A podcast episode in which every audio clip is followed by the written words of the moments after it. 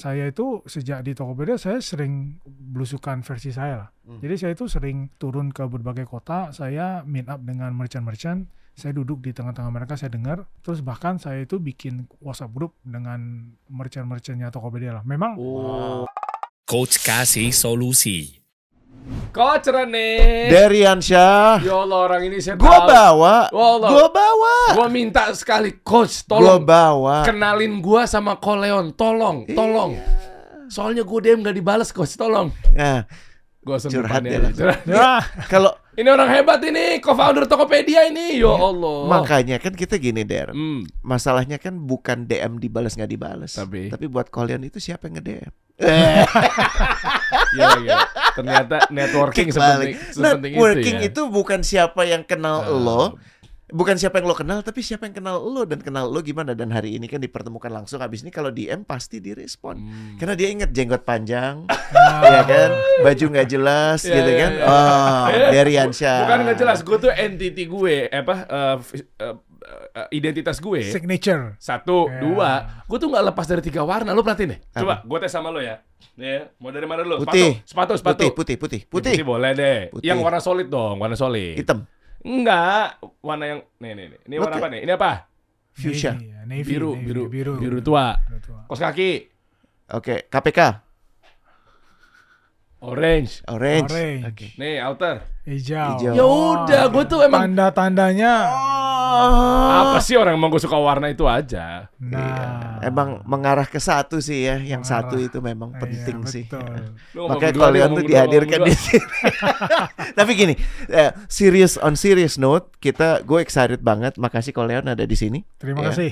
Kita kita justru pengen bicara aplikasi bisa ke mana-mana sih. Hmm. Tapi kan banyak orang yang susah kalau diceritain network secara theoretical tuh, hah, gitu kan? Gue bawa aja contoh orang yang sudah membangun network dari sebagai engineer, terus menjadi terlibat dalam satu perusahaan yang paling gokil di Indonesia, namanya Tokopedia, Iya. yang sering kita kita ledekin juga sih. Tapi itu kan yang lain gitu ya. Dikit-dikit coba buka sahamnya gue tuh berapa? Coba Ya, buka. kayaknya dia udah dia udah dia udah di sini jadi nggak apa-apa lah. Dan dan dan kemudian perkenalan dengan para VC, para financier, para bankir Iya. dan networknya kemudian bertambah lagi. Jadi sekarang masuk ke politik. Lu bisa ngebayang gak sih? Ada begitu banyak hal yang perlu kita unpack di sini yang mesti kita bongkar satu-satu. Satu, gimana menjaga kedisiplinan untuk benar-benar tahu di antara multiple network yang lagi dibangun sebenarnya lu cari apa sih? Bukan cuman tap on, bukan cuman making content. Ya, bukan cuman apa namanya Der yang bahasa lu tuh? gua- Apa sih? Aduh, gue suka lupa. Ini suka ngelempar-lempar sebenarnya dari kepala dia sendiri nih. Tentu dulu lempar gue aja. Yang, yang mana? Tadi dulu nih. Ini Gua- bahasa gue apa bahasa lu nih? yang Coach? kita selalu nggak pernah sepakat tuh apa namanya? Personal brand. Nah itulah ya, nah, ya Ah. sesuatu yang paling nggak bermanfaat di dunia ini gitu kan. Bukan cuma itu, debat nih. ya. Dan satu lagi yang paling penting mengambil keputusan yang berkualitas. Jadi menurut gua eh, contoh tepatnya ada di sini Hmm. karena dari lu dari mana kalian? Dari Pontianak. Pontianak, tuh Pontianak bisa bikin pulau yang sama dengan IKN tapi ya anggaran tuh ya. budget akan lebih banyak di IKN sekitar 40 440 triliun.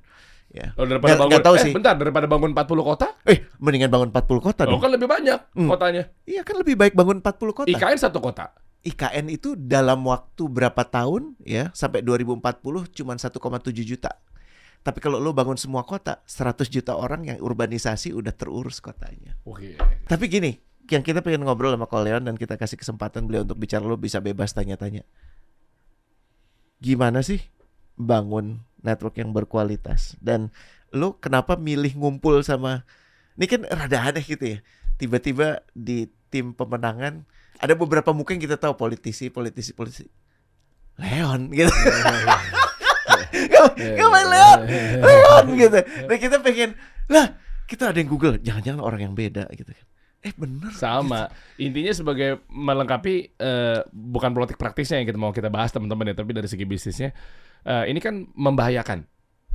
Ya kan? Maksudnya eh, kalau di Indonesia memperlihatkan keberpihakan itu kan kadang pisau bermata dua ya. Netralitas juga sama, terutama yang memang skala bisnisnya itu udah menengah dan atas gitu ya. Jadi kita nggak main eh, yang bahas di bawah gitu mikro. Itu kan bahaya banget. Kalau tiba-tiba misalnya ketahuan ke kanan, yang kiri, Pernah loh terjadi banyak eh ya. perusahaan-perusahaan yang goyang karena founder Ah, itu juga Nah, apalagi kalau ngomongin networking di dalam perusahaan anda itu kan memang ada yang ke kanan kiri atas bawah kan. Itu kan kompleks banget. lu spesifik dikit dong. Ada yang ke sepertiga. Ya. Hmm. Oh ada sepertiga. Ya, ya, ya. Ya ada 0102 udah gitu aja deh. Nah, Eh, gimana tuh kok? Kita mulai kok. Apanya nih? Ya bahas gimana? pembahasan mengenai eh, boleh dari dasar eh, gimana menyikapi tentang networking di sebuah perusahaan dulu deh. Kita dari dasar dulu pelan-pelan kita naikin. kita yang paling gampang biar Hmm. kalian bisa jawab. Keputusan yang berani sih. Maksud Oke. gua Hmm. hitung-hitungannya tuh gimana sih? Apa emang lu udah berhitung banget gitu dan kasih Eh. tahu kami deh decision making prosesnya Nah, untuk kemudian oke. masuk ke sini. Abis itu kita backtrack eh, ke your story gitu. Ya, sebenarnya secara pribadi aja sih. Saya pribadi itu saya mulai memikirkan, eh next journey gue apa nih gitu. Hmm. Dan gue tuh merasa kayaknya di dunia uh, swasta lah ya, di dunia private, di dunia corporate, uh, udah selesai lah saya gitu. Itu yang saya ngerasain. Salahnya dari apa nih? Eh, eh, Dari sisi anything gitu, apa uh, apa yang bisa gue capai gitu udah menurut saya udah selesai. Nah, kenapa udah selesai? Karena saya itu menerima segala macam yang baik-baik loh. Jadi eh, Indonesia tuh kasih saya everything menurut saya. Saya bisa sekolah dengan baik, terus eh, berteman dengan baik, dapat Kalian partners kuliah di yang baik. Indonesia semua. Oh iya, saya dari TK, SD, SMP, SMA di Pontianak. Hmm. Nah, Kemudian kuliahnya saya di Atmajaya Jogja. Kemudian kerja di Jakarta. Nah, makanya kan saya sekolah dengan baik menurut saya. Saya kuliah, saya berteman juga, dapetin teman yang baik-baik, dapetin dosen, mentor yang baik. Nah, ketika saya bekerja di software company di Jakarta, saya juga dapat dapat mentor teknologi yang baik. Eh, dapat juga akhirnya partners yang baik mm-mm. akhirnya bangun Tokopedia juga menurut saya dengan segala ups and down-nya semuanya baik lah gitu sampai sekarang sampai sampai berkembang sebesar ini uh, saya bisa dapat apa kita bisa hire uh, next generation leaders Tokopedia yang menurut saya juga keren-keren dan hubungannya sampai sekarang dengan saya cukup baik lah sangat baik bahkan ya Mm-mm. Nah, menurut saya uh, my next journey adalah give back. Give back untuk bangun negara. Udah itu menurut saya next next journey, next levelnya ke arah situ. Karena uh, ya kalau kita udah menerima kebaikan, menurut saya uh, udah saatnya kita memberikan kembali sih. Hmm, Oke. Jadi Nah, itu- berangkatnya itu dari Dari hati kecil dari saya. idealistic Iya. point of view banget ya. Iya, cuma kok eh, kayaknya eh, kayak template. Template-nya gini kok. Eh, ini kan di 2019, Hmm. anggaplah lima tahun yang lalu. Ini pun juga terjadi. Apakah memang ini ternyata ada kesamaan visi misi atau bahkan diharuskan atau mewajibkan gaya-gaya tech company atau startup founder lah. Itu terjadi ketika eh, Pak Nadiem Makarim, Gojek, akhirnya balik lagi atau eh, Masuk ke Kemendikbud. Oh iya, itu kan artinya kan eh, apa yang bisa gue berikan buat negara gitu ya. Hmm. Ini kan maksudnya case-nya mirip-mirip lah ya.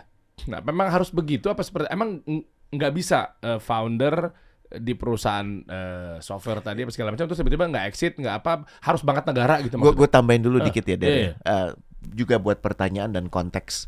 Em, tidak bisa tidak Mm-mm. ya untuk bisa berkiprah lebih besar ya harus masuk ke pemerintahan.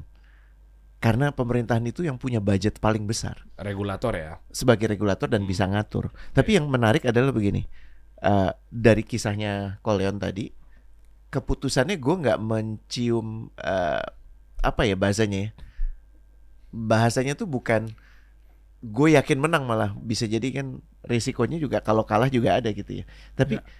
pengen tahu decision making melengkapi pertanyaannya Hmm, dari hmm, decision making akhirnya saya kok milih yang ini Hmm. dan saya milih politik dan saya milihnya justru bukan nunggu sampai jadi dulu kan for you lebih aman duduk aja di pinggiran tunggu sampai pasangan andalannya boleh disebut nggak sih? Enggak boleh. Kita Nggak nggak eh, to- tolong kita nggak boleh politik praktis ya. Oke. Cuma biasanya saya agak ngegiring. Oke, lanjut. Oke. Yang yang kaosnya di situ gitu kan ya? Ah ya, fokus, Iya kan? fokus ya. Ya. Hmm. Nah itu kan belum tentu menang. Kenapa Iya. kenapa nggak lebih pragmatis bantu tunggu sampai menang sehingga bisa lebih total? Rata gitu misalnya. I- iya jadi Tuh dua tiga kan kita kecipratan tiga tiganya. Oh bukan, justru diem aja. Jadi tunggu sampai salah satu yang menang, baru kemudian gabung. Anda Ah, nyindir saya atau gimana? Maaf kayak misalnya gak apa kayak kayak kayak Pak Nadim kan juga Hmm. sebenarnya dia bisa berkiprah pada saat dia tahu dia mau ditempatkan di mana gitu kan. Iya. Tapi pada saat kampanye nggak kelihatan. Tapi sebenarnya ada tuh kampanye-kampanye tipis-tipis. Gue nggak pernah lihat sih, Pak Nadim. nggak pernah lihat. Kok Seingat gue nggak oh, pernah lihat oke. gitu. Jadi kenapa kok kalian ngambil yang jalan yang menurut gue sangat beresiko? Mohon maaf ya, ini ini harus kita buka gitu ya. Dan pilihan yang juga sangat beresiko karena di pilihan ini kan banyak persepsi yang bilang, aduh eh, anti Tionghoa gitu ya, atau nggak mau nggak mau apa ingin ingin mendirikan Negara Islam. negara Islam atau yang pokoknya tidak friendly kepada yang minoritas. Tapi kenapa kalian ambil keputusan itu? Pengen denger sih. Oke, itu sebenarnya gini. eh, saya rasa ya, menurut saya hampir semua orang eh, euforia percaya akan dunia pemerintah dan dunia politik itu muncul ketika eh, Pak Jokowi dan Pak Ahok berhasil menang eh, pilgub. Menurut saya itu eh, ya kita nggak research lah ya, tapi kan kita bisa ngerasain. Mengubah- Ya, mengubah. mengubah Nggak cuman doi-doi doang Betul. gitu ya. Jadi euforianya bahwa oh ada harapan uh, di Indonesia itu pemerintahan bisa diisi oleh orang yang uh, sederhana, orang yang bukan uh, Elit. bukan elit, tapi uh, apa uh, bisa bekerja terus apa pemikirannya tajam gitu. Nah uh, geraknya cepat. Nah itu euforianya ke mana-mana tuh menurut saya, termasuk ke diri saya juga. Nah jadi uh, saya merasa wah sepertinya uh, ada harapan di Indonesia nih. Nah makanya saya secara pribadi juga mulai sering mengikuti berita-berita informasi-informasi yang terkait dengan pemerintahan, yang terkait dengan politik. Terus terang sebelum itu nggak terlalu saya. Jadi saya ya sekedar baca berita aja lah gitu. Hmm. Tapi nggak karena interest saya nggak di sana, saya nggak nggak dipikirin gitu. Hmm. Nah tapi kalau 2012 ke sini saya mulai pikirin itu gitu. Nah akhirnya eh, yang namanya idola kan kadang-kadang kita juga eh, mencontoh juga kan. Nah misalnya oh style leadershipnya begini, oh saya con- contoh-contoh juga gitu. Saya terapkan juga di eh, kehidupan saya sehari-hari. Nah, Nyatanya? waktu itu kan di Tokopedia. Hmm. Nah, jadi saya uh, sedikit banyak saya terpengaruh sedikit gitu kan Hmm. uh, oleh uh, cara komunikasinya, cara Oh. apa namanya? cara memimpin, cara leadershipnya dan segala macam. Uh, dua-duanya. Jadi misalnya kayak belusukan gitu. Hmm. Nah, saya itu sejak di Tokopedia saya sering belusukan versi saya lah. Hmm. Jadi saya itu sering uh, turun ke berbagai kota, saya meet up dengan merchant-merchant, saya duduk di tengah-tengah mereka, saya dengar, terus bahkan saya itu bikin WhatsApp group dengan uh, merchant-merchantnya Tokopedia lah. Memang Oh, Oh, iya, udah bikin iya. udah bikin Udah, desak udah. Leon duluan berarti. udah jadi sampai sekarang kadang-kadang merchant kita kalau mereka udah punya masalah yang benar banget. benar-benar pelik banget, mereka tuh pasti ngomel-ngomelnya ke WhatsApp group yang ada saya. Hmm. Nah biasanya saya akan uh, diskusi dengan tim internal, eh cari tahu ini ada apa nih gitu. Oh yuk kita selesaikan masalahnya. Nah uh, kesannya reaktif tapi enggak, karena gini, karena ini nih tumpukan masalah banyak. Mungkin yang bisa out ke saya cuma satu dua orang. Nah ketika kita lihat keluhannya, kita bisa tarik root cause-nya. Nah kalau kita lihat root cause-nya, kita bisa lihat tuh sebenarnya root cause yang kayak gini berapa jumlah merchant yang kena begitu kadang-kadang ya nggak nggak semuanya sama tapi kadang-kadang ketika kita kita cari tahu kita query datanya thread oh ternyata ada 1.700 kasus yang kayak begini Wah. misalnya memang ada yang dikit mungkin ada yang cuma 100 Hmm. 200 tapi ada yang oh sekali kena banyak gitu langsung uh, timnya Tokopedia juga akan memperbaiki root cause-nya dengan baik jadi uh, ya ya itu saya Keren, terpengaruh lah inspirasi dari Pak Jokowi. Bener Nah, sih. benar-benar. Saya- keren. saya saya sedikit banyak terinspirasi kan. Nah, tapi eh, dalam perjalanan saya juga merasa Hmm. bahwa kalau kita bangun company, company kita makin besar, eh, leadership style yang centralized ke founders atau centralized ke C levelnya itu nggak akan jalan, nggak akan berhasil. Jadi Tokopedia ketika 100 orang, 200 orang, 500 orang, 1000 orang, kita merasakan chaoticnya itu bagaimana gitu. Hmm. Nah akhirnya eh, kita kan juga di mentoring, terutama William lah ya, dia dia yang banyak hubungan dengan investors, eh, di di mentor oleh banyak sekali eh, investorsnya kita, diajak eh, kalau diajak sih saya juga ikut, jadi saya juga ikut eh, misalnya meet up meet up yang diselenggarakan oleh investor kita, kita belajar dari company yang scale-nya memang udah lebih besar dari kita, kita bisa tanya si levelnya, oh kamu begini bagaimana, kamu begitu bagaimana. Nah akhirnya eh, kita belajar juga bahwa oh harus delegasi, kita belajar juga harus apa eh, bahwa layer-layer leadership itu penting gitu. Tapi jangan dilupakan core value-nya kita. Oh jadi kita harus dulu tuh Tokopedia tuh nggak ada visi misi DNA itu nggak ada. Jadi orang Jalan aja. orang yang kesempatan berinteraksi dengan William dan saya itu yang mengetahui. Tapi kan kita tidak tidak akan pernah bisa meeting sama semua orang kan. Setiap kali meeting tuh town hall semua kan nggak mungkin begitu kan. Hmm. Nah jadinya mulai itu lost in translation tuh. Nah jadi masalah-masalah gitu tuh mulai muncul. Nah akhirnya eh, di titik tertentu akhirnya Tokopedia itu punya yang namanya CEO office. Jadi William tuh disupport oleh CEO office gitu. Nah Kayak chief of staff gitu ya. ya kayak kayak eh, be- TGUPP loh. nah itu Ya, bahasa politiknya ya, ya. yang lain itu TGUPP. Percepatan uh, Nah. integrator. Nah, akhirnya eh, ketika eh, kita sudah punya CEO tahun-tahun sekitar kita punya CEO office, itu juga tahun-tahun Pilgub DKI yang dimenangkan oleh Pak Anies.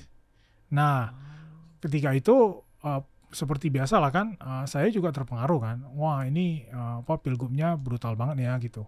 Eh, Brutal gimana? Ya perpecahan, saling Oh, menghujat. 2016 bro. 2016 17. Ya, 17, itu, ya, ya. itu saling menghujat dan segala macam. Nah, tapi di sisi lain ketika saya membaca berita bahwa wah Pak Anies waktu itu uh, membentuk yang namanya TGUPP. Uh, seingat saya banyak yang mengkritik. Katanya Boros. untuk apa kamu jadi gubernur tapi kamu suruh orang lain yang kerja Hmm. ya kan udah itu boros pula Uh, jumlah orangnya seingat saya pertama kali saya baca itu kayaknya ya seingat saya itu 72 orang bukan Awalnya Seingat belasan saya. terus Awalnya, puluhan, ya, akhirnya ya, 70. ya sempat saya sempat Kalau staf sus 70 presiden ya. itu nggak boros? Nggak saya nanya maksudnya.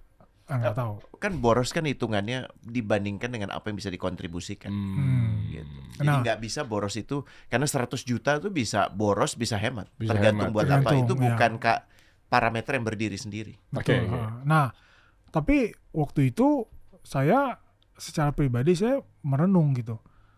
Ini kan mirip CEO Office ya. Di Tokopedia juga udah ada CEO Office. Jadi apa masalahnya gitu? Cerdas juga ya beliau. ya, Ah, jadi saya Fair. Makanya Oh. saya ya udahlah gitu. Ya udahlah. Jadi saya nggak nggak eh, kan saya orangnya juga nggak ekstrim kan. Saya juga nggak pernah mengekspresikan Ketidaksukaan uh, atau ketidaksukaan kesukaan. atau kesukaan di grup-grup yang ada yang menghujat si A dan si B saya tuh nggak pernah menunjukkan Vokal. saya mihak si A atau si B Hmm. gitu jadi saya memang orangnya tenang-tenang aja pasif-pasif respon seperlunya gitu nah jadi memang saya nggak pernah frontal banget ngomongin A atau B gitu Mm-mm. Nah, tapi ya itu yang saya ngerasakan gitu. Nah, dalam perjalanan juga eh, Tokopedia kan se- sering diajak oleh pemerintah, baik itu pemerintah pusat, berbagai kementerian lembaga maupun eh, pemerintah provinsi juga. Mm. Nah, di situ kan kita memang berinteraksi dengan banyak sekali eh, eh, elemen pemerintah lah ya. Ada program ini, program itu. Nah, ya memang saya pribadi dan beberapa tim saya juga ceritain ke saya waktu kita engagement dengan Pemprov DKI ya hasilnya baik gitu, eh, pola kerjanya baik. Akhirnya sukses juga kok kita bikin eh, waktu itu Jakpreneur ya. Jadi ada program kan Plus Jakarta. Salah satu programnya itu Jakpreneur. Waktu itu Jakarta Kota Kolaborasi. Jadi semua orang diajak untuk menjadi kolaborator. Terus kontribusi Tokopedia di situ apa? Eh, digitalisasi UMKM. Oh oke. Nah, dan bukan cuma Tokopedia, sebenarnya semua. Kan Hmm, semua diajak karena kita oke. kolaborator kan. Iya, iya. Nah, nah nggak mungkin namanya program langsung jalan begitu saja kan. Pasti Hmm. ada meetingnya, ada ininya. Nah, itu pola Terasa. pola kerja itu terasa bahwa ini ini serius dikerjakan. Dan eh, apa Pak Anies kan pasti meeting pertama aja gitu kan. Ya pasti follow up-nya ya working levelnya lah. Jadi kita sempat berinteraksi dengan dinas-dinasnya, dengan TGUPP-nya gitu yang yang in charge di di Jakpreneur-nya. Nah, kita merasa ya ini enggak kok ini bisa kok gitu, bisa bekerja dengan baik gitu. Nah, akhirnya kan satu tahun Jakpreneur itu nah, perayaannya waktu itu pas Covid. Perayaannya pas Covid itu di eh, lapangan Banteng waktu itu. Hmm. Nah, jadi waktu itu pameran kan. Jadi semua kolaboratornya pameran. termasuk yang UMKM yang berhasil melalui digitalisasinya itu. Ya memang nggak semua orang lah kan waktu itu 280 berapa ribu kan yang Ya, berhasil kan. ya, ya. Ya pasti terpilih kan, diseleksi. Akhirnya ada beberapa UMKM yang pameran di situ. Ternyata seingat saya, oh ini ini yang perform very very well di Tokopedia semua. Hmm. gitu waktu itu. Saya juga kaget. Saya tanya sama tim saya kan ini kolaborator tapi kenapa yang platform digital cuma kita ya? Karena setahu saya semua platform digital kontribusi di situ. Eh, kenapa itu?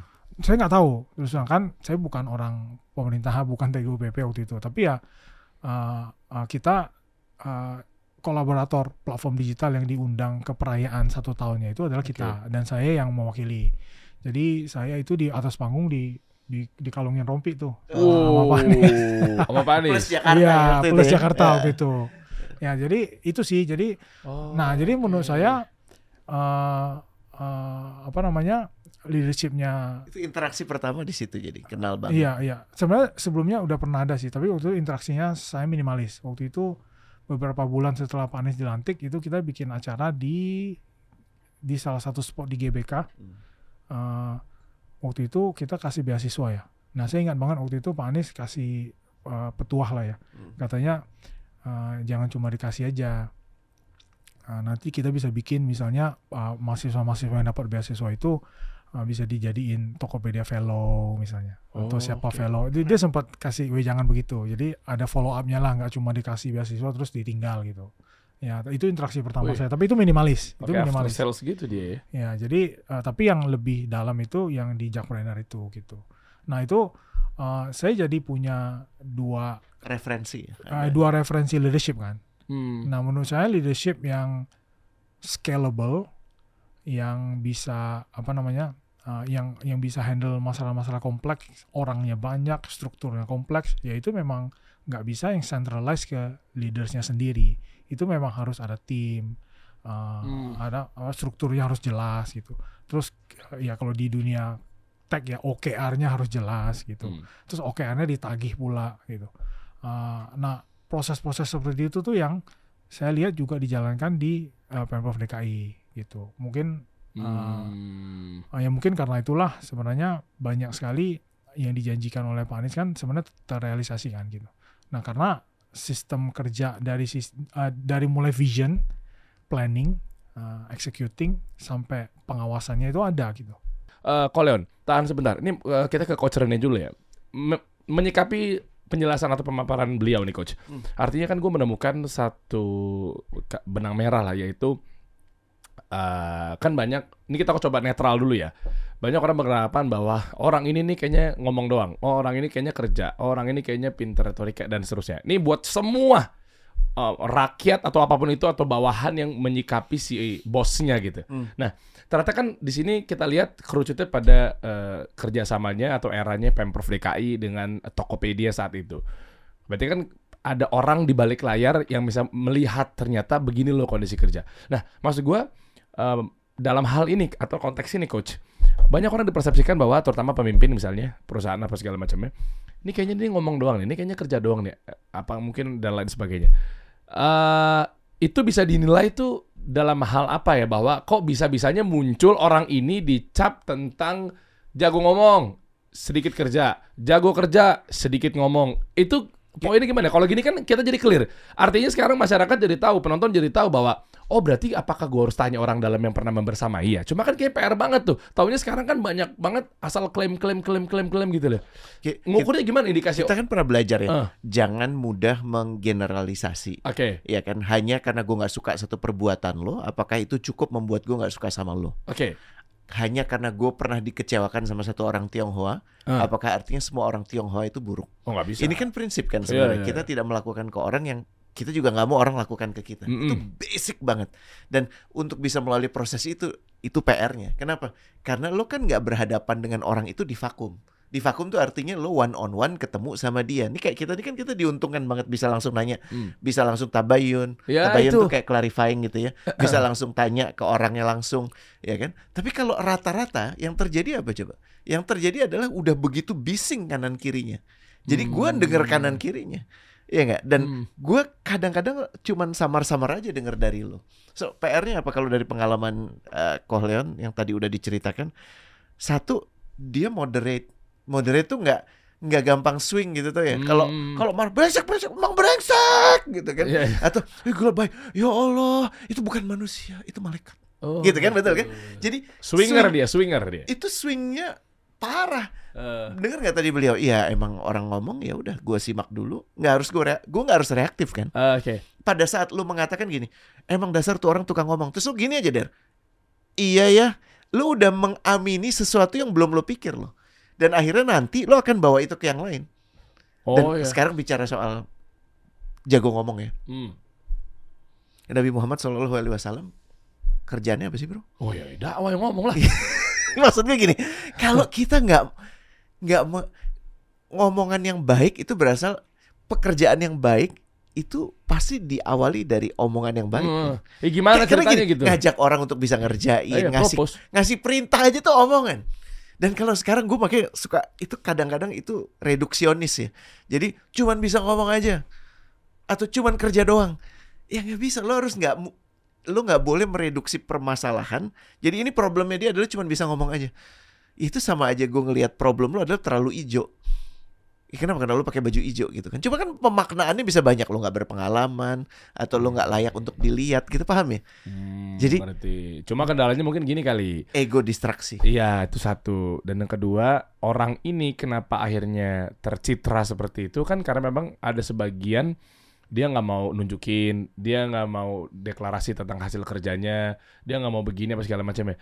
Terus s- apakah salah? Apakah memang ternyata si pemimpin ini harus banget kelihatan ke mana-mana di media kan apa segala macamnya. Jadi ini kayak pisau bermata dua lagi nih. Gimana tuh? Kok waktu kemarin tuh ketika ngeliat bahwa ternyata ada eh, jalinan hubungan dengan eh, pemprov apa segala macam saat beliau berjabat ya. Ya, kita kalau konteks ini kan berarti kan memang gubernurnya yang kita pegang gitu ya. Karena memang pemprov saat itu.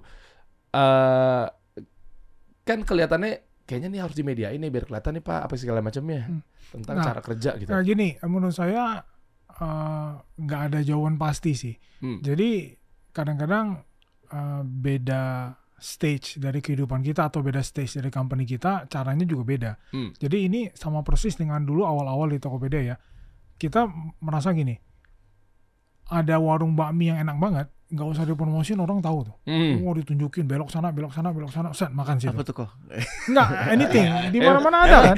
Pecinta Anak kuliner pasti nggak banget. bisa nih. Anak mie ayam, mie ayam banget.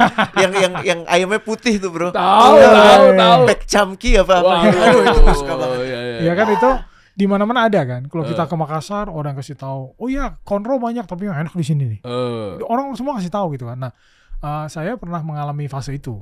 Nah, tapi di satu sisi eh, apa kehidupan kan berkembang.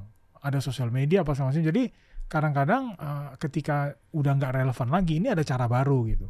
Nah, kalau kita nggak mengikuti cara baru itu, ya ya kita bisa ketinggalan juga gitu. Jadi menurut saya tergantung situasi sih. Jadi eh, harus cari balance lah ya.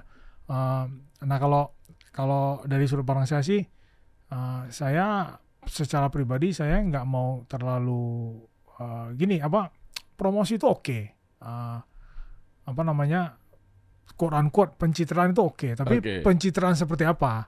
Nah kalau kalau tipe kayak saya kan, eh, saya pribadi kan lebih suka eh, menjelaskan sesuatu yang substantif gitulah. Jadi boleh kita bikin videonya menarik apa segala macam, tapi videonya apa sih? Videonya Harus bukan benar. yang happy happy, tapi yang menunjukkan bahwa misalnya seberapa kerennya sih kita menikmati transportasi publik terintegrasi. Nah kan ada temanya. Temanya kan substantif kan. Nah saya kalau saya pribadi personally saya lebih suka begitu uh, daripada yang uh, ya tidak substantif lah. Ya mungkin ada orang pandangannya beda, tapi menurut saya itu sih gitu. Saya suka ngelakuin itu gitu. Kok, gue mau tajam lagi nih kok. Wah, aduh. Ya. Eh, kan kalau udah ngomongin perusahaan tadi kan Tokopedia, itu kayaknya udah nggak ekonomi mikro tuh. Tapi kan mungkin tengah bahkan makro gitu ya. Karena besar ya perputarannya, revenue-nya, uh, revenue stream-nya, ah banyak, besar banget. Nah, eh, di networking Anda nih, di, di jaringan-jaringan Anda dan lain sebagainya, itu kan pasti ada punya keputusannya gini. Gua ke sini, kenapa? Karena pengusaha banget. Gua ke sini, kenapa? Ya karena memang dia itu keberpihakan sama makro. Kenapa? Dan lain banyak, banyak why lah di situ. Nah sehingga dan lu kan tiba-tiba kan langsung trot gitu. Ya kan kayak kayak bertolak belakang sama ekonomi mikro. Jadi small medium enterprise-nya tuh kayak kayak beda sendiri gitu. Ini nekat banget nih orang gitu apa segala macamnya. Cuma gue menanya bukan dari lu nya nih kok, tapi dari sisi kawan-kawan di belakang Anda nih eh, kan ada bener juga bahwa kalau kita ke sini, ayo dong kita punya kepentingan begini begini begini gitu. Karena dia pro elit, pro konglomerasi gitu lah. Ya suatu sisi memang lu pro pro pro sana tapi kan sementara yang diinjak kan yang mikro mikro yang lebih banyak gitu skalanya 64 juta nih. 97 persennya. Ya tapi nggak peduli kayaknya buat mereka ya. Yaudah yang penting gue ngejar gue tiga persennya gitu. Kenapa ya? Dari sudut pandang mereka dulu kenapa mereka ambil jalan itu? Wah, terus terang saya nggak tahu. nggak usah ngomong namanya deh. Nggak bisa kita, eh, again kan nggak bisa generalisir kan. oke. Eh, kalau menurut saya, eh, ya mungkin mereka punya framework of thinking sendiri. Eh, mungkin eh, ya kepentingannya berbeda gitu. Mm-mm. Mungkin idealismenya berbeda. Eh, agak susah ya kita generalisir ya. Apakah ya seperti rumor di luar sana ada ininya, ada itunya. Susah untuk kita ya Oligarki. apa? Oh, Saya, oke. saya susah apa? Kita nggak nggak bisa apa judgement ya judgement apa bahasa Indonesia? Hmm. gua jadi bingung. Ngejudge uh, Iya Meni- justifikasi apa, sih? Ya justifikasi memaksakan pem- pemahaman. Pemahaman ya. Nah, kita nggak bisa Hmm, oke. nggak bisa judgement mereka uh, senegatif itukah atau se- sebagaimana? Oh. saya nggak bisa. Tapi kalau sudut pandang saya oh iya saya saya bisa cer- ceritakin ah, boleh. gitu. Berarti nggak apa-apa mulai dari uh, Nah. Koleon aja? eh tadi kalau uh, yang pertama menurut saya pemerataan itu penting. Contoh ya uh, ketika dulu di Tokopedia kita lihat statistik thread oh ternyata transaksi kita naik nggak naik Uh, jumlah merchant kita naik nggak naik tapi begitu dilihat lebih detail, lagi. oh ternyata cuma terkonsentrasi di beberapa kota, di beberapa Oh. provinsi. Kok yang sini nggak ada? Sini. Jadi kita tuh sempat bikin OKR kita itu adalah bukan transaksi meningkat, bukan hanya ya transaksi meningkat, bukan hanya jumlah merchant meningkat, tapi kita mau jumlah merchant yang di luar Jawa meningkat. itu beda banget kok Beda, Kak, maksudnya beda. data lu menunjukkan di Tokopedia beda banget ya beda-beda. Jadi eh, kita mau lebih lebih pemerataan diversi, diversity. Jadi kita mau eh, ini kalau sekedar saya hit ta- target transaksi, ya saya nggak bilang pasti gampang, tapi beda kalau kita hit target transaksi dengan diversification gitu. Eh, kita hit target transaksi, tapi ternyata kita punya apa eh, source of transaction, source of GMV lah, source of segala istilah-istilah Mhm. financial Mhm. itu tuh cuma di satu dua tiga provinsi Hmm, misalnya. oke. Nah itu beda dengan diversity diversify keluar. Dan saya juga ada pengalaman, eh, misalnya ketika kita eh, due diligence dengan investor, eh, mereka tuh sempat lihat detail kan, Eh, semuanya lihat detail lah, surat lihat transaksi. Nah ada beberapa yang eh, kritis eh, kritis dan dan kasih kesimpulan begini, wah eh, kamu punya platform itu bukan platform internet, platform internet ciri khasnya kan usernya banyak, diversification banyak gitu. Hmm. Nah kalau kami melihat pola transaksi kalian ini nih 80-20 nih, 80% tuh menyumbang. 80 Iya, 20% Hmm. itu yang lain-lainnya. Jadi 80% itu dikuasain oleh hanya top 2000 merchant doang misalnya. Hmm, Nah itu uh, langsung lain cerita tuh. Ini bukan internet company, ini bukan teknologi company, ini bukan company yang usernya banyak gitu. Enggak, ini terkonsentrasi. Ini bahasa kerennya ini mah B2B nih. Oh, B2B Padahal nggak- C. not by Iya, design ya iya Ah, oh, not by design. Jadi begitu kita refleksi diri lagi, oh iya ya, gua kan mau anyone ya. Kenapa jadi nggak anyone? Nah makanya saya bilang value itu penting. Hmm. Visi misi, value, gitu, prinsip itu penting. Jadi nggak anyone. Makanya kita uh, mulai ke arah situ. Jadi kalau uh, kita bikin tech company, teknologi ya kita klaim kita internet company, tapi ternyata user kita hanya terkonsentrasi di satu kelompok itu nggak nggak uh, ya, ya nggak nggak nggak bisa begitu gitu. Nah makanya kita harus diversify kan. Jadi jumlah merchant kita nggak boleh yang di kota-kota yang selama ini sudah biasanya kota-kota perdagangan aja gitu. Keren. Nah makanya kita mulai diversify keluar. Targetnya kita adalah kalau kamu tim merchant, kamu berhasil mencapai jumlah merchant, tapi begitu dilihat ya Jakarta lagi, Surabaya lagi nggak nggak bisa. Harus Ya, di itu luar. bukan pencapaian Oke. ya, dilihatnya Dan Iya. supaya orang akhirnya bergerak ke arah yang memang sejalan dengan values yang sudah disepakati Iya. Gila, gue jadi akhirnya nangkap ceritanya gini ya. Ini ini ini nggak maksud menyudut ke mana-mana ya, tapi Nggak, kan nggak. ada satu food estate, ada lagi satu lagi kontrak farming gitu ya. Hmm. Ini kan perang terus nih, panas nih. Hmm. Nah, cuma kelihatan dari sini kenapa kok dirasa-rasa banyak yang pro ke vote estate gara-gara oke, kami elit, oke kami di sana. Kami perusahaan, kami di sana dan seterusnya. Nah, sehingga penuh deh tuh ya orang-orangnya figur-figurnya di tipe yang support ke sini yang kayaknya elit banget deh perusahaan banget. Kenapa nggak di sini? Karena ya kami begini, kami begini. Ngapain gue ke sini? Kayaknya nih nggak maju. Ngapain pola pikirnya bukan perusahaan banget. Ngapain ini nggak rata apa segala macamnya gitu kan? Terus gue sambungkan lagi nih. Pak Tom Lembong, eh mohon maaf, peralat. Ah, Jusi Tom Lembong. Wah, Ya. langsung naik view-nya nih. Iya. Yeah. Ah, Jusi Tom Lembong mengatakan bahwa 5% dibanggakannya gimana? Kalau dicek di sini, jangan-jangan di situ masih banyak yang nggak kerja. Di sini ya gitu kan, pertumbuhan ekonomi kita 5% atau 5, koma sekian gitu. Nah, artinya dengan pola pemerataan, berarti kan harusnya yang pengusaha, mindsetnya yang elit ke sini ya.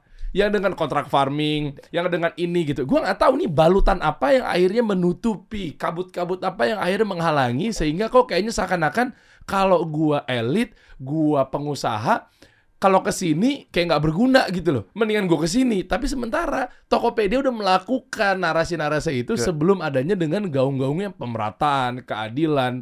Nggak sih? Maksudnya padahal Tokopedia kalau dilihatin berarti kan ngincer ke rakyat yang banyak, anyone, tapi juga mindset usahanya juga berjalan gitu loh. Nah itu, Itu tuh wah, wow. sekali lagi nggak bisa digeneralisir lah ya. Kita Iya, nggak tahu iya, ya. iya. Tapi kalau uh, menurut saya uh, kita jangan, again kita jangan bahas kayak oh kamu ke sana. Ini tapi kita lebih bahas ini.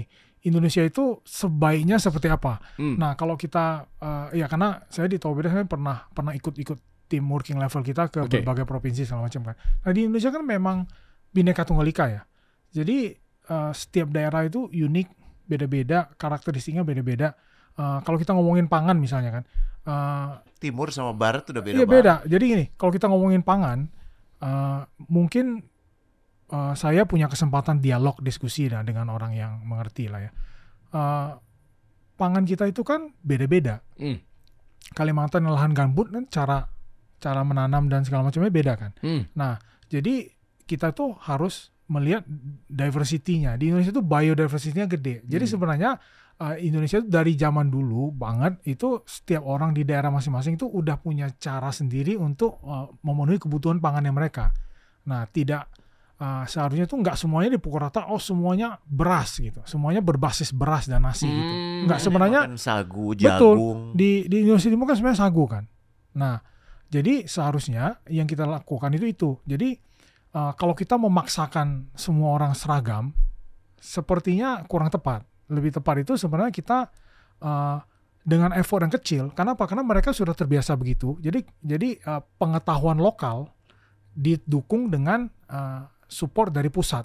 Baik itu kebijakan, baik itu apa uh, pembiayaan, baik itu resource, baik itu uh, teknologi mindset, baik itu automation dan segala macam supaya lokalnya bisa naik. Jadi menurut saya lebih tepat kalau Indonesia itu kita encourage masing-masing daerah, masing-masing pulau itu memenuhi kebutuhan pangan mereka sendiri. Kemungkinan mungkin ya setelah kita uh, lakukan itu Ada siapa Kurang. tahu eh, ini harus di research ya. Tapi siapa tahu ternyata kebutuhan beras kita tuh nggak perlu segede sekarang. Karena orang yang secara culture itu butuh beras itu mungkin cuma 30% atau Hmm. 25% gitu. Nah kan jadi kan lebih diverse kan. Nah saya udah ketemu dengan pelaku-pelaku uh, uh, farm to table yang melakukan itu. Bahkan ya di Indonesia itu ada daerah yang mereka itu bisa menanam pangan di lahan tandus Eh, pangan lahan tandus itu ada. Tapi ya kita nggak tahu gimana cara nanamnya. Orang sana tahu. Dia kasih tahu begini dan, caranya. dan yang terjadi kita memaksakan satu solusi untuk semua dan itu yang berbahaya. Hmm. Ya. hmm. Dan again ini mindset teknologi. Personalization. Hmm. One screen, one homepage. Beda-beda. Screennya saya sama screennya Mas Hmm. Dery, sama screennya Coach Rene beda. Hmm. Sama-sama pakai sosial media yang sama, tapi feednya itu beda-beda. Ya. Nah memang memang uh, ya karena te- Human. karena teknologi juga mengarahnya ke arah sana begitu kita memikirkan dan kita kalau kita punya kesempatan untuk melihat dan belajar tentang itu oh iya benar ya gitu nah jadi uh, saya belajar kan uh, uh, Indonesia biodiversity jadi sebenarnya uh, agak-agak uh, kurang tepat ya menurut yang saya pelajarin itu kalau kita tanamannya itu seragam Hmm. nah memang di Indonesia itu yang kehutanan kayak sekarang itu tanaman memang tumbuh saling mendukung gitu Hmm. jadi ada tanaman apa tapi samping-sampingnya ada apa. Jadi jangan dibabat dan diseragamin semua tanaman itu jangan Sawit. gitu. Nah itu yang saya pelajari. Nah jadi Hmm. Eh, apa namanya ya kalau ngomongin pangan ya menurut saya menurut hemat saya lebih baik begitu. Kita empowering petani lokal. Kita bilang kan ki- kita tahu Indonesia butuh ketahanan pangan kan. Jadi Iya, iya. apa pun yang dia tanam pasti akan berguna. Nah, tinggal kita support mereka kan. Oh, kalau butuh automation kita support. Kalau butuh kejelasan bahwa setelah menanam pasti ada yang beli ya kita support dengan contract farming gitu. Iya. Nah, kita support dengan jalur distribusi yang lebih Baik. efisien, lebih baik gitu. Kita support dengan macam-macam kan, financing oke gitu. Gitu sih uh, menurut saya. Jadi- Oke, tapi bukannya sawit juga jadi akhirnya baik ya untuk membantu pertumbuhan ekonomi ya? Bagus, makanya kan tadi yang udah disampaikan pertumbuh kita nggak mempertentangkan pertumbuhan ekonomi. Eh, tidak harus yang besar itu dikecilkan, Iya, ya betul. kan? Jadi membesarkan yang kecil tanpa harus Mengecilkan mengecilkan yang yang besar, besar. kan itu Hmm, prinsip ya. Iya. Tapi kan gini, kalau eh, ngebayang gak sih dialog ini? Lo ngebayang gak sih kita lima tahun lalu ngomong kayak gini? Eh, Cek. iya, iya, Nggak ngebayang dong. iya. Lima Iya, tahun lalu nggak Iya, ngebayang. nggak kan? kebayang kalau bakal ada jadi eskalasi ke sana gitu. Kita nggak ngebayang ada ajang adu gagasan, Iya. bukan cuman ajang adu lucu-lucuan, iya kan? Eh, ajang mana yang lebih cute gitu ya, itu juga tetap jalan. Tapi di samping itu ada ada elevasi obrolan. Dan nah di sini akhirnya nanti orang akan dipaksa untuk mikir gini, lu cuman mikir jangka pendek atau jangka panjang, bener nggak? Oke, Lo oke. mau mikirnya what's in it for me, what's in it my family, my company, atau what's in it for the nation. Jadi kayak ada cerita yang menarik kan nih, ada satu anekdot dikit sih Eh, obrolan gue sama salah satu eh, timnya Taipan gitu ya. Jadi Oke. Pak Taipan ini bangun bangun satu building mewah banget di lahan yang murah, keren banget buildingnya, ya. Dan masuk ke sana tuh areanya udah indah banget gitu. Cuman problemnya di seberangnya sedikit itu ada perkampungan yang sangat kumuh. Si Pak asisten Taipan ini bilang gini, ini sih bangunan bagus ya, semoga tahan dibakar. Kenapa? Karena orang mau bikin restoran mewah di sini ngelewatin orang-orang yang susah lapar. Waduh. Tahu nggak apa yang dilakukan sama Pak Taipan? Kenapa? Dibangun langsung di kanan kirinya itu untuk eh, untuk perumahan dan mereka punya mekanik cara untuk bisa bekerja di situ. Oh. jadi orang-orang yang oke. tadinya ngelihat itu dengan iri, jadi merasa ini jadi bagian. Iya. Dan untungnya yang punya bangunan itu nilainya naik atau kurang? Ya naik lah. Orang ada pergerakan ekonomi di situ. Eh, Beli makanya belanja ini apa yang segala yang macam. tadi bolak-balik diomongin sama Koleon kan gini. Iya lu udah kaya. Tapi kalau lo kaya sendirian di satu tempat yang isinya orang miskin, tinggal tunggu waktu. Lo tuh di jambret, lo dirampok. Ini kasarnya kan gitu. Mudah-mudahan bangunan ini kuat dibakar. Iya bener kan? Demonstrasi, kerusuhan. Waduh, Semua rusuh itu kan tuh. Nggak akan ada persatuan kalau kita nggak menawarkan Ya, ya, keadilan. ya, ya. Nggak akan ada keadilan kalau kita nggak menawarkan pemerataan. Ya, ya, ya. Dan ini salah satu yang emang menurut gue ya ajang ad- adunya di sini. Oh, iya, di iya. sisit. Kalau lo mau denger bener-bener buat Indonesia bukan buat nanti tanggal 14. Tapi selepas itu gimana? Masya Tapi ini keren banget nih harus ada episode 2 Iya boleh boleh Coach sebelum kita bahas komen-komen yang udah masuk nih yang Kemarin Mm-mm. kita pekan lalu bahas mengenai Raffi Ahmad eh, Diduga pencucian uang Kita mungkin yang ini kita bahas di Sekalian aja nanti ya yang nanti gitu Iya nih, kan karena komen-komen ini. kalian juga mesti ngejar pesawat katanya. Wah. ya kan? Iya nih. Mau ke mana Pontianak? Iya, kampung halaman. Wih, di mau bikin desak leon di sana. mau ngecek warga bagaimana? Nanti kita lanjut lagi kalau Kita obrolan seru ya. Untuk Ya. kayak gini ya kita lanjutin lagi ya. Bahas seru populer, bahas populer seru tuh. Boleh.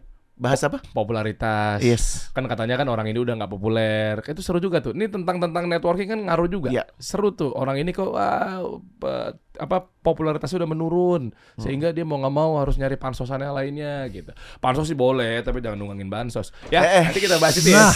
Eh, ya, boleh. Siap. Coach kasih solusi.